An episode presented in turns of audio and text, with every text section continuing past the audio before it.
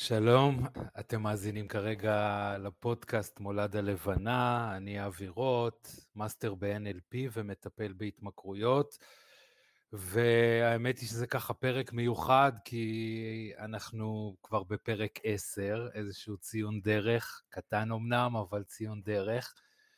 אה, אני ככה שמח מאוד לקבל גם את התגובות שלכם, ההערות שלכם וגם השאלות שלכם, ולחלקם אני הולך להתייחס היום בפרק הזה.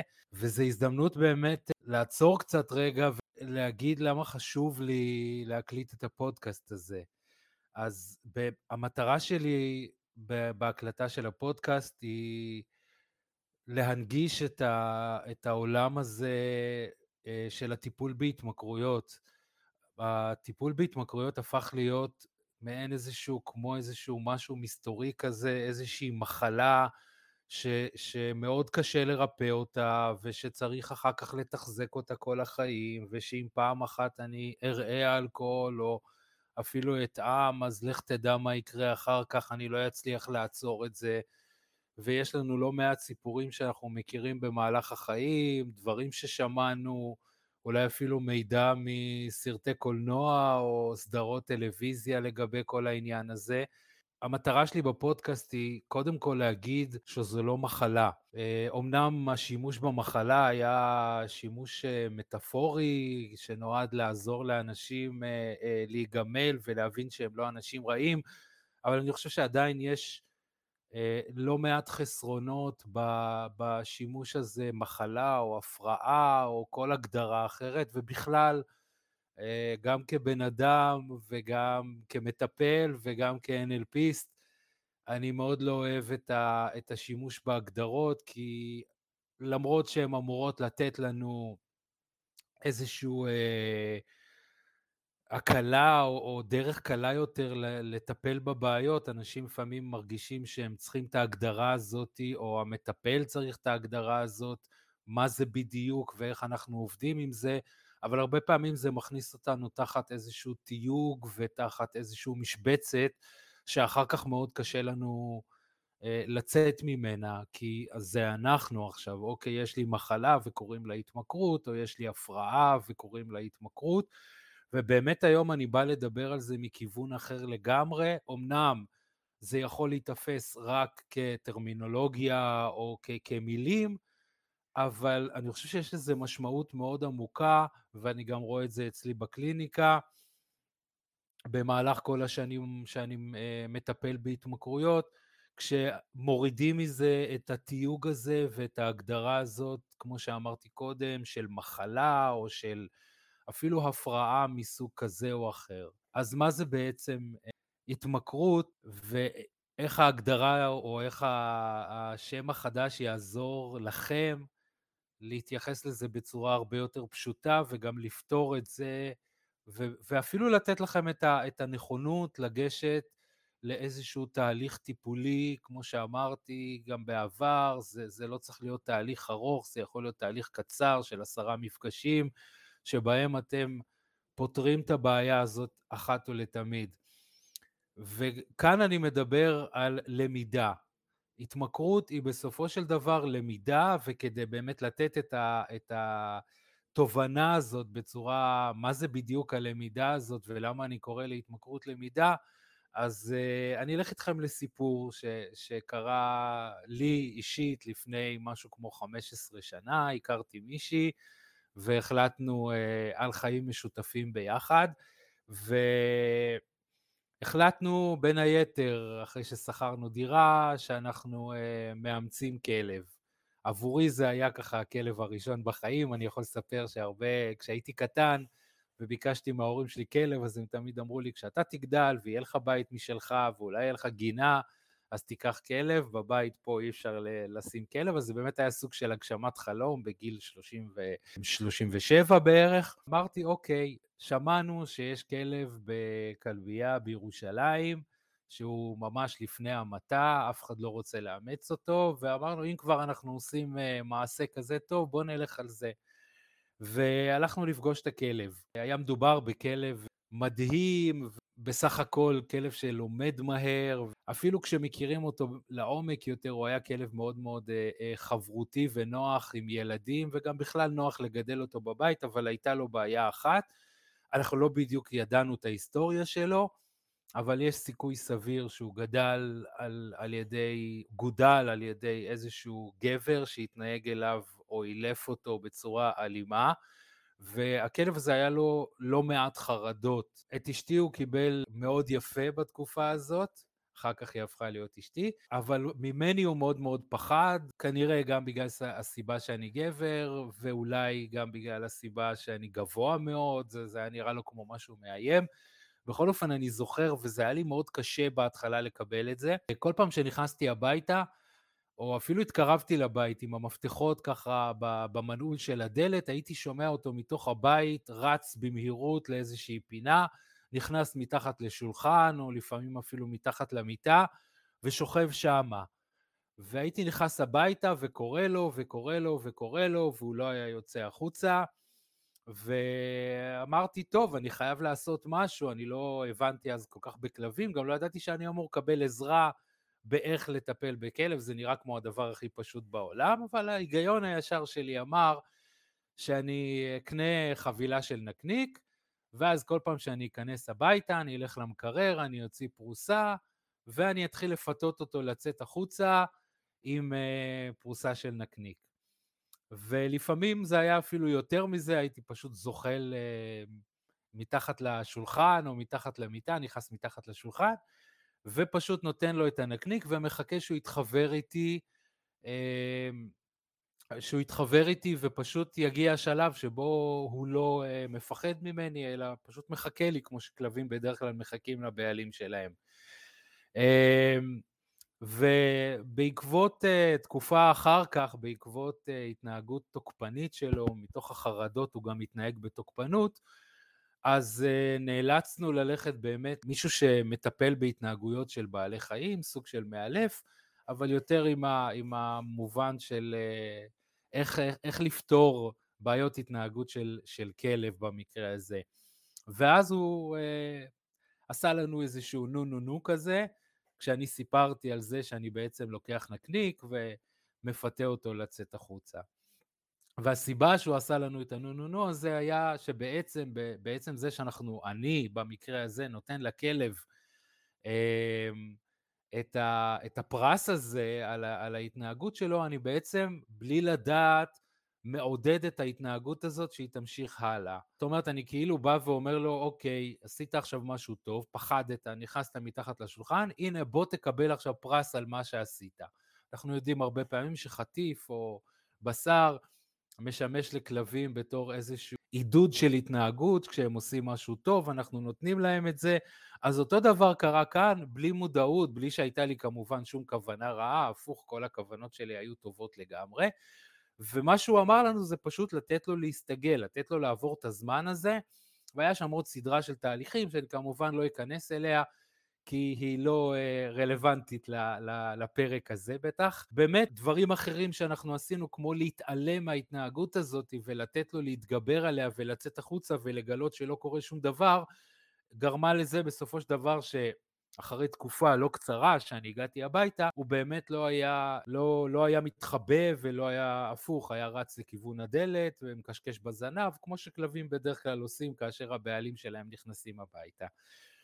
ולמה הבאתי את כל הסיפור הזה? ואתם מכירים בטח את הביטוי הזה, אה, בית ספר של החיים, יש אנשים שאוהבים להשתמש בזה, כששואלים אותם איפה למדתם, אז הם אומרים בבית ספר של החיים, אז כולנו יודעים שאין בית ספר כזה כמובן, אבל החיים בעצמם הם סדרה מאוד ארוכה של למידות שאנחנו לומדים, החל מהגיל המאוד מאוד קטן, בהמשך החיים גם כן ממשיכים ללמוד דברים חדשים, ומשלבים אותם בתוך ההתנהגויות שלהם. חלק מהלמידות האלה הן למידות מודעות, אנחנו הולכים לבית ספר ואנחנו לומדים משהו, ואנחנו חוזרים עליו הרבה הרבה הרבה הרבה פעמים, מתוך מטרה לשנן אותו ושהוא ייכנס לנו ככה לתוך, לתוך הוורידים, כמו שאומרים, שאנחנו פשוט אה, אה, נדע אותו, מכירים את הביטוי הזה, שגם כשיעירו אותך אתה תדע את לוח הכפל בעל פה, אבל הלמידות המשמעותיות יותר לחיים שלנו, כי בסופו של דבר המוח שלנו, הבסיס שלו, קודם כל, לפני הכל, לפני שנדע מתמטיקה ולפני שנצליח בחיים ולפני שנמצא זוגיות וכל מיני דברים אחרים,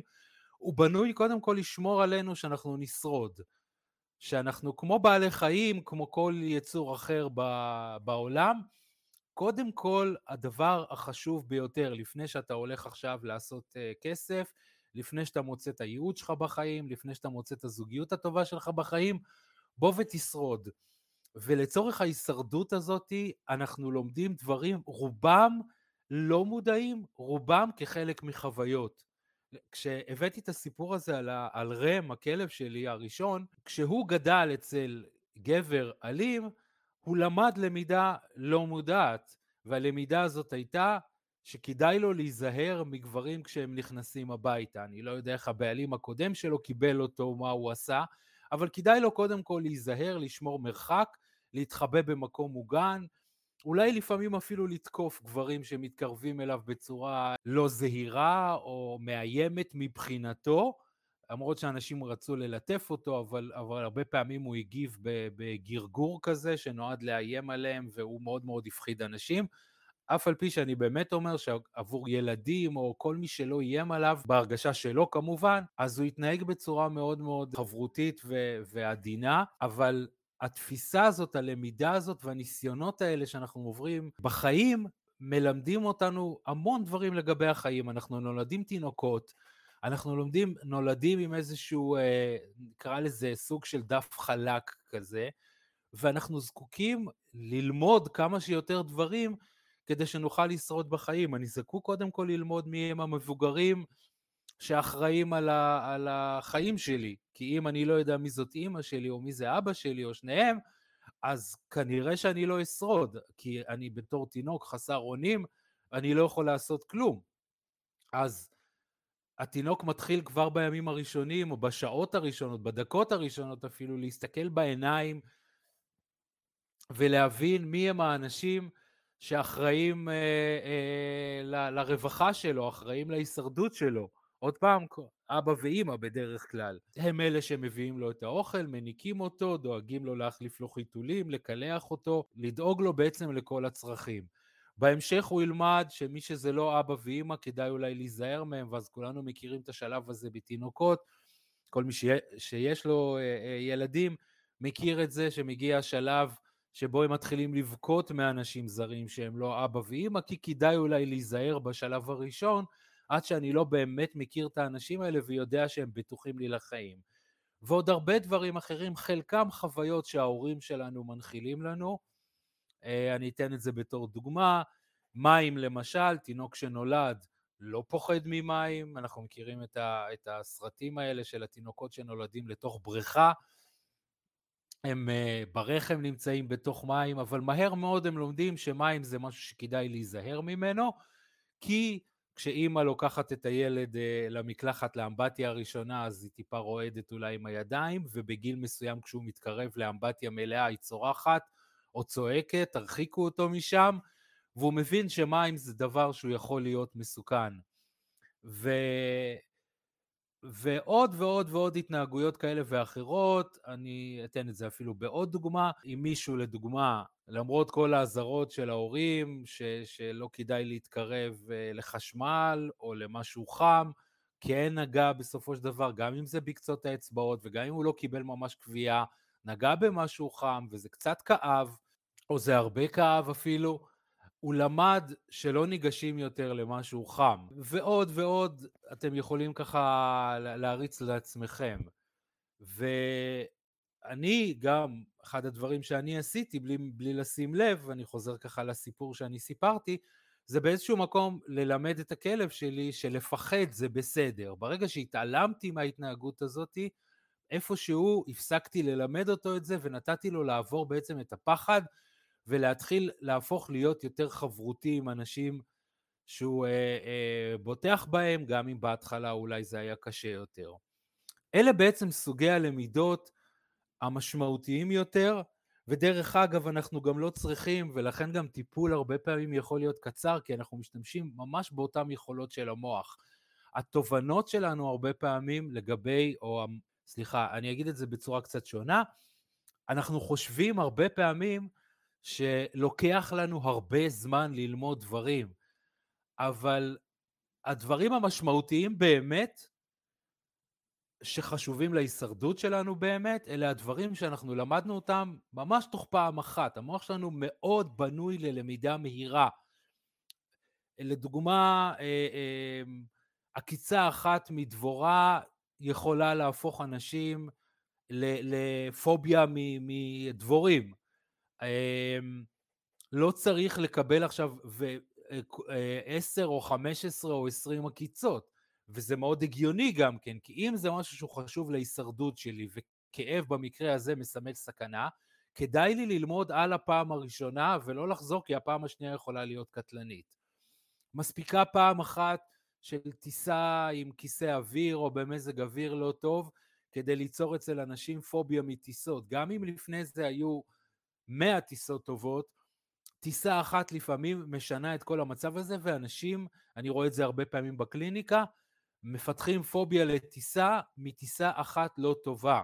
יכול להיות טיסה שאפילו הם עברו בה איזושהי חוויה לא נעימה שלא קשורה לטיסה, קלקול קיבה או, או איזושהי חוויה רגשית לא טובה, ויכול להיות, וכמו שאמרתי קודם, טיסה במזג אוויר לא טוב, כיסא אוויר, כל מיני דברים מהסוג הזה, יכולים בהחלט, לא אצל כולם, אבל יכולים לפתח אצל אנשים את הפחד הזה מטיסות, מספיקה פעם אחת. המוח שלנו בנוי, מאוד בנוי, והוא אוהב את זה גם, ללמוד למידות מהירות. ואפשר להשתמש ביכולת הזאת, זה, זה לא הפרק הזה שאני רוצה לדבר על זה, אבל בהחלט כדי ללמד את המוח חוויות אחרות, שיתקנו את החוויות או יאפשרו למידות אחרות, למידות בטוחות יותר, למידות שמתאימות לנו. אבל זה פודקאסט התמכרות, ואני אמור לדבר היום בעיקר על הנושא הזה של התמכרויות. אז איך למידה מתחברת עם התמכרות? ושוב פעם, תחשבו על זה, אמ, אני אתן את זה בדוגמה, כי זה, זה באמת הדבר הנכון יותר להסביר את זה.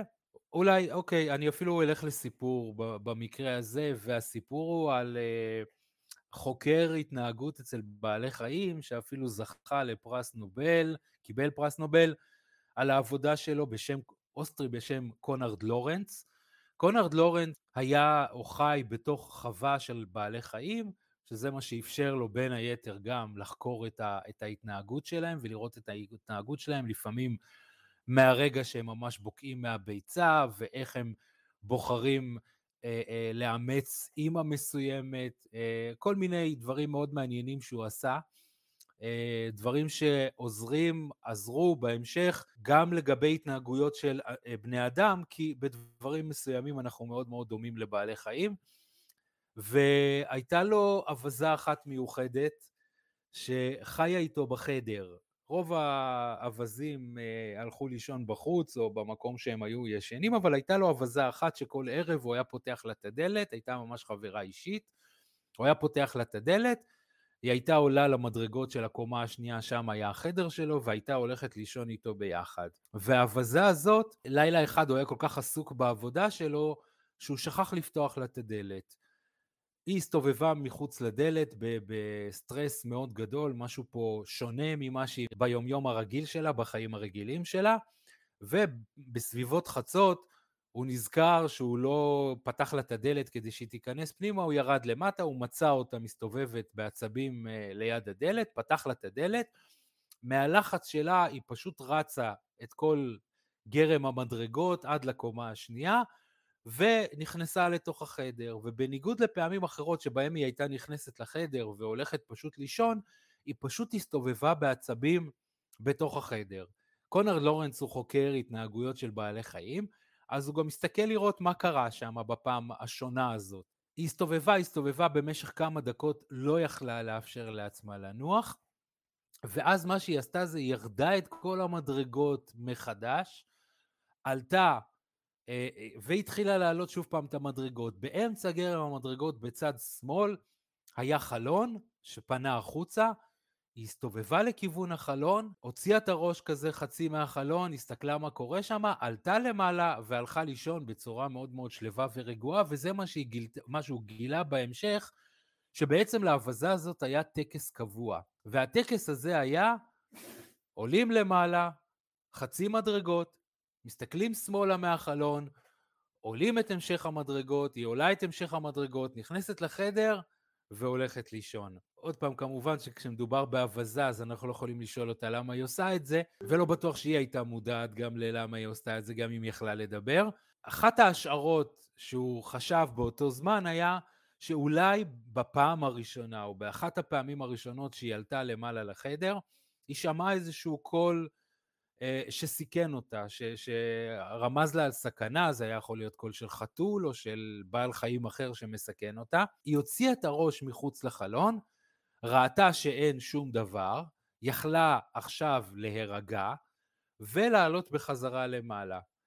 החל מאותו רגע, ושוב תחברו את זה לכל מה שדיברתי קודם על הנושא הזה של הלמידות, המוח שלה למד משהו והחליט משהו חדש, שאומר, אם אני רוצה ללכת לישון בלילה בצורה שלווה, אני צריכה לעלות חצי מדרגות, להסתכל שמאלה שאין שום דבר, לעלות למעלה וללכת לישון. גם בהתמכרויות קורה לנו משהו לפעמים בפעם הראשונה, הרבה פעמים בפעם הראשונה, לפעמים באחת הפעמים שאיזושהי בעיה שסבלנו ממנה עד אותו יום, בעצם נפתרה עבורנו דרך אותו חומר או התנהגות מסוימת שקשורה או שהיא בעצם מושא ההתמכרות שלנו. זאת אומרת, אם סבלתי מחוסר ביטחון, אתם יודעים, אני אתן את זה אפילו בדוגמה אחרת, כי נתתי את הדוגמה הזאת הרבה פעמים, אבל בוא נגיד ולא הצלחתי לישון במשך שנים, היה קשה לי להיכנס למיטה ולישון, או במשך תקופה מסוימת, כל פעם לקח לי המון המון זמן להירדם, התחילו מחשבות אה, אה, טורדניות כאלה של מה יהיה ואם וכל מיני דברים כאלה שאני לקראת אה, מחר או מה היה היום. ואחרי שלקחתי כדור מסוים, בכוונה או לא בכוונה אפילו, הכדור הזה בעצם הרגיע אותי, ויכולתי ללכת לישון בצורה טובה. אני לא צריך עכשיו את המרשם רופא, המוח שלי רשם את הלמידה הזאת. כדור שווה שינה טובה. כדור שווה לא לחשוב בלילה לפני השינה. ואני באופן אוטומטי כבר ממחר הולך לקחת את הכדור הזה. זה אפילו יהיה שונה מאנטיביוטיקה, כולנו מכירים את זה שאחרי יומיים שלושה שאנחנו מרגישים יותר טוב, אנחנו שוכחים לקחת אנטיביוטיקה. פה הלמידה היא הרבה יותר משמעותית והרבה יותר חזקה בגלל החוויה שלה. החוויה הזאת שאפשרה לי עכשיו ללכת לישון בצורה טובה, ונתנה לי עכשיו ללכת לישון. ואתם יכולים ככה לקחת את זה לעוד ועוד ועוד ועוד תחומים. הסיגריה הראשונה שאולי אה, אה, גרמה לי להרגיש שייך פתאום, עכשיו אני יושב עם החבר'ה ומעשן עם כולם ביחד. ולמרות שאין שום קשר בין החומר שנמצא בתור הסיגריה לבין התחושה הזאת אם אוהבים אותי או רוצים שאני אשתייך לקבוצה הזאת, אבל בקבוצה הזאת מעשנים ואני עישנתי, ואז הסיגריה ממשיכה להיתפס, למרות שיש לי היום מעגל חברים מאוד גדול, שלא קשור ושרובם אפילו לא מעשנים, ושלמרות ש... אה, אולי אפילו הסיגריות עושות את הפעולה ההפוכה ומרחיקות אותי עכשיו. אני, הלמידה הזאת איפשהו נשארה תקועה בגלל העוצמה של החוויה שהייתה שם. ואם אנחנו חוזרים אפילו לאותו סיפור של אבזה, כשהיא הייתה למעלה בחדר היא כבר הייתה צריכה להרגיש בטוחה בשלב הזה.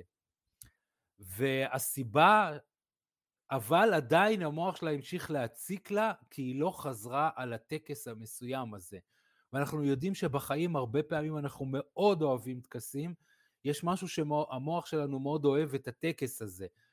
הטקס הזה שמביא לתוצאה המסוימת, אתם יכולים ככה לקחת את זה מעולם הספורט אפילו, על אה, לא יודע מה, מאמן כדורגל שלובש את אותה חולצה שאיתה הוא אה, ניצח איזה משחק חשוב וממשיך ללבוש אותה מחדש. שחקני כדורגל שמספרים שהם מקפידים לפני משחק אה, לאכול בדיוק את אותה ארוחה שהם אוכלים. אין קשר בין הארוחה המסוימת או החולצה המסוימת לתוצאות שהם משיגים עכשיו. אבל כיוון שזה עבד פעם אחת, אנחנו רוצים לחזור על אותה פעולה, המוח שלנו, הכל כך משוכלל והכל כך uh, מדהים, רוצה לחזור על הפעולה הזאת עוד פעם ועוד פעם ועוד פעם, ברמה הזאת בעצם של אם זה עבד, אז כנראה שזה יעבוד גם בפעם השנייה. ואז קשה לנו להוריד את החולצה הזאת, קשה לנו להפסיק איתה, כי אנחנו כל פעם חושבים, אוקיי, ואם אני עכשיו אחליף חולצה ואני אפסיד, מה יקרה? אם אני עכשיו לא אוכל את אותה ארוחה, אנחנו מכירים כמאות של אנשים שעובדים בעבודות מסוכנות, אמונות טפלות, ככל שתלכו למקצועות שבהם יש חוסר ודאות, כמו למשל כל מה שקשור סביב אה, אה, ים וספינות, המון אמונות טפלות כאלה של מה מותר להגיד, מה אסור להגיד, מה עושים, מה לא עושים. אנחנו כאילו תקועים איתם, כי עוד פעם, יש משהו בוודאות הזאת של הטקס הזה, שאנחנו נחזור עליו, אז זה הופך להיות עוד פעם, הכדור הזה, וויד שאנחנו מעשנים וגורם לנו להירגע, ויש משהו גם בחומרים, אני עוד פעם לא אגיד שלא, אבל יש משהו בחומרים ובהבנה שאני חייב אותם, ובתפיסה הכל כך חזקה, שזה בדיוק הדבר שאנחנו קוראים לו התמכרות. ולמה כל כך חשוב לי להפוך את, ה, את, ה, את השימוש הזאת בהגדרה של מחלה, או של אה, אה, הפרעה אפילו, ובאמת לדבר על למידה. אז קודם כל, מבחינת זה שכולנו רוצים להרגיש אה, נורמליים, אם יש דבר כזה, אבל אנחנו רוצים לנרמל כמה שיותר את ההתנהגויות שלנו, וכן, זה בדיוק אותה התנהגות נורמלית כמו בדברים אחרים. יש ילדים שלמדו שכשהם בוכים או צועקים, הם מקבלים את מה שהם רוצים. איפה זה התחיל?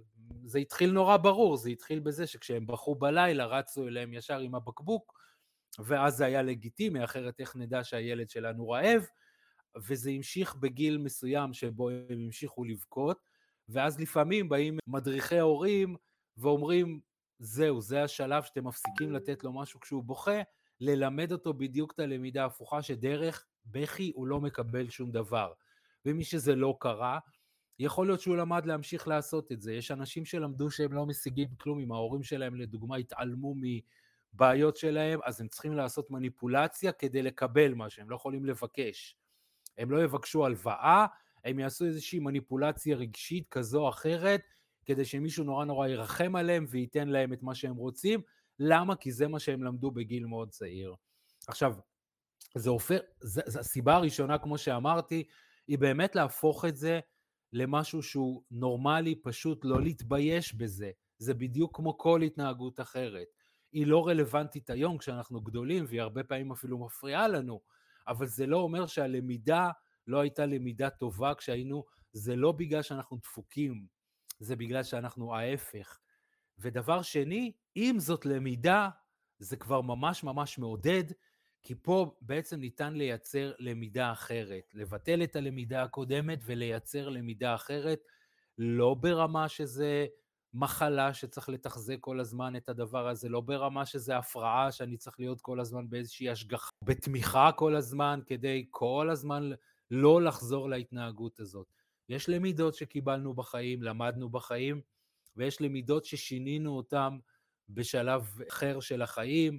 יש אנשים ש, שמגיל צעיר מאוד היה קשה להם לבקש עזרה ולמדו במהלך החיים שעזרה היא משהו חיוני. לא כולם, אבל יש כאלה ששינו את זה.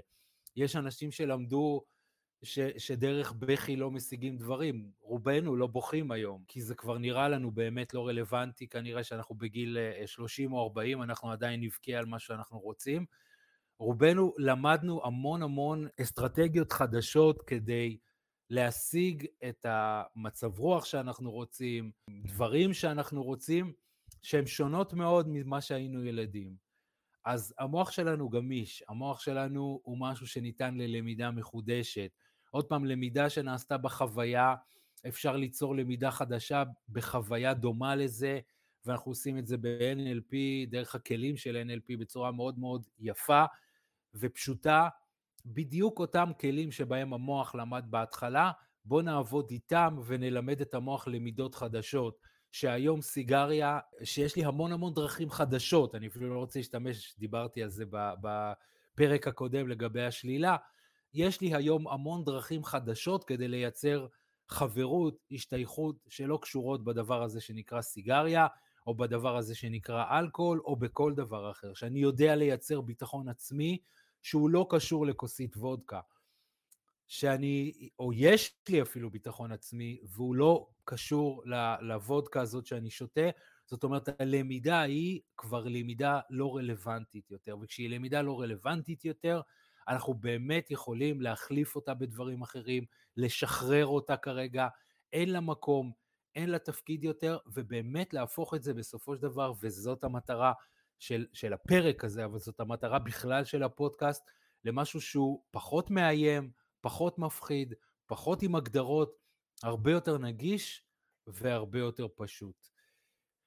אז שוב אני רוצה להגיד לכם תודה שאתם הייתם כאן, שהאזנתם אה, אה, גם לפרק הזה. אתם מוזמנים כמובן להירשם אם אתם רוצים לקבל את הפרקים החדשים.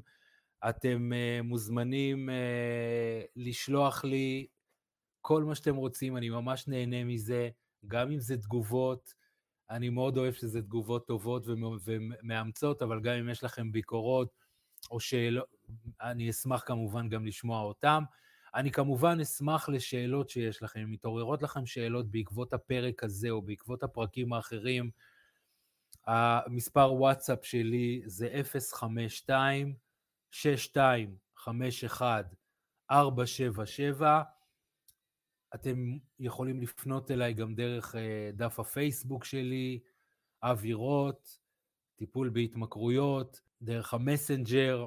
אם אתם רוצים שזה יהיה באופן פרטי, אני מבטיח לשמור על, ה, על האנונימיות, אני, אני, ואני אשתדל כמה שיותר לענות לכם, אם זה באופן פרטי ואם זה דרך הפרקים הבאים. אז שוב תודה שהייתם כאן, ונתראה בפרק הבא.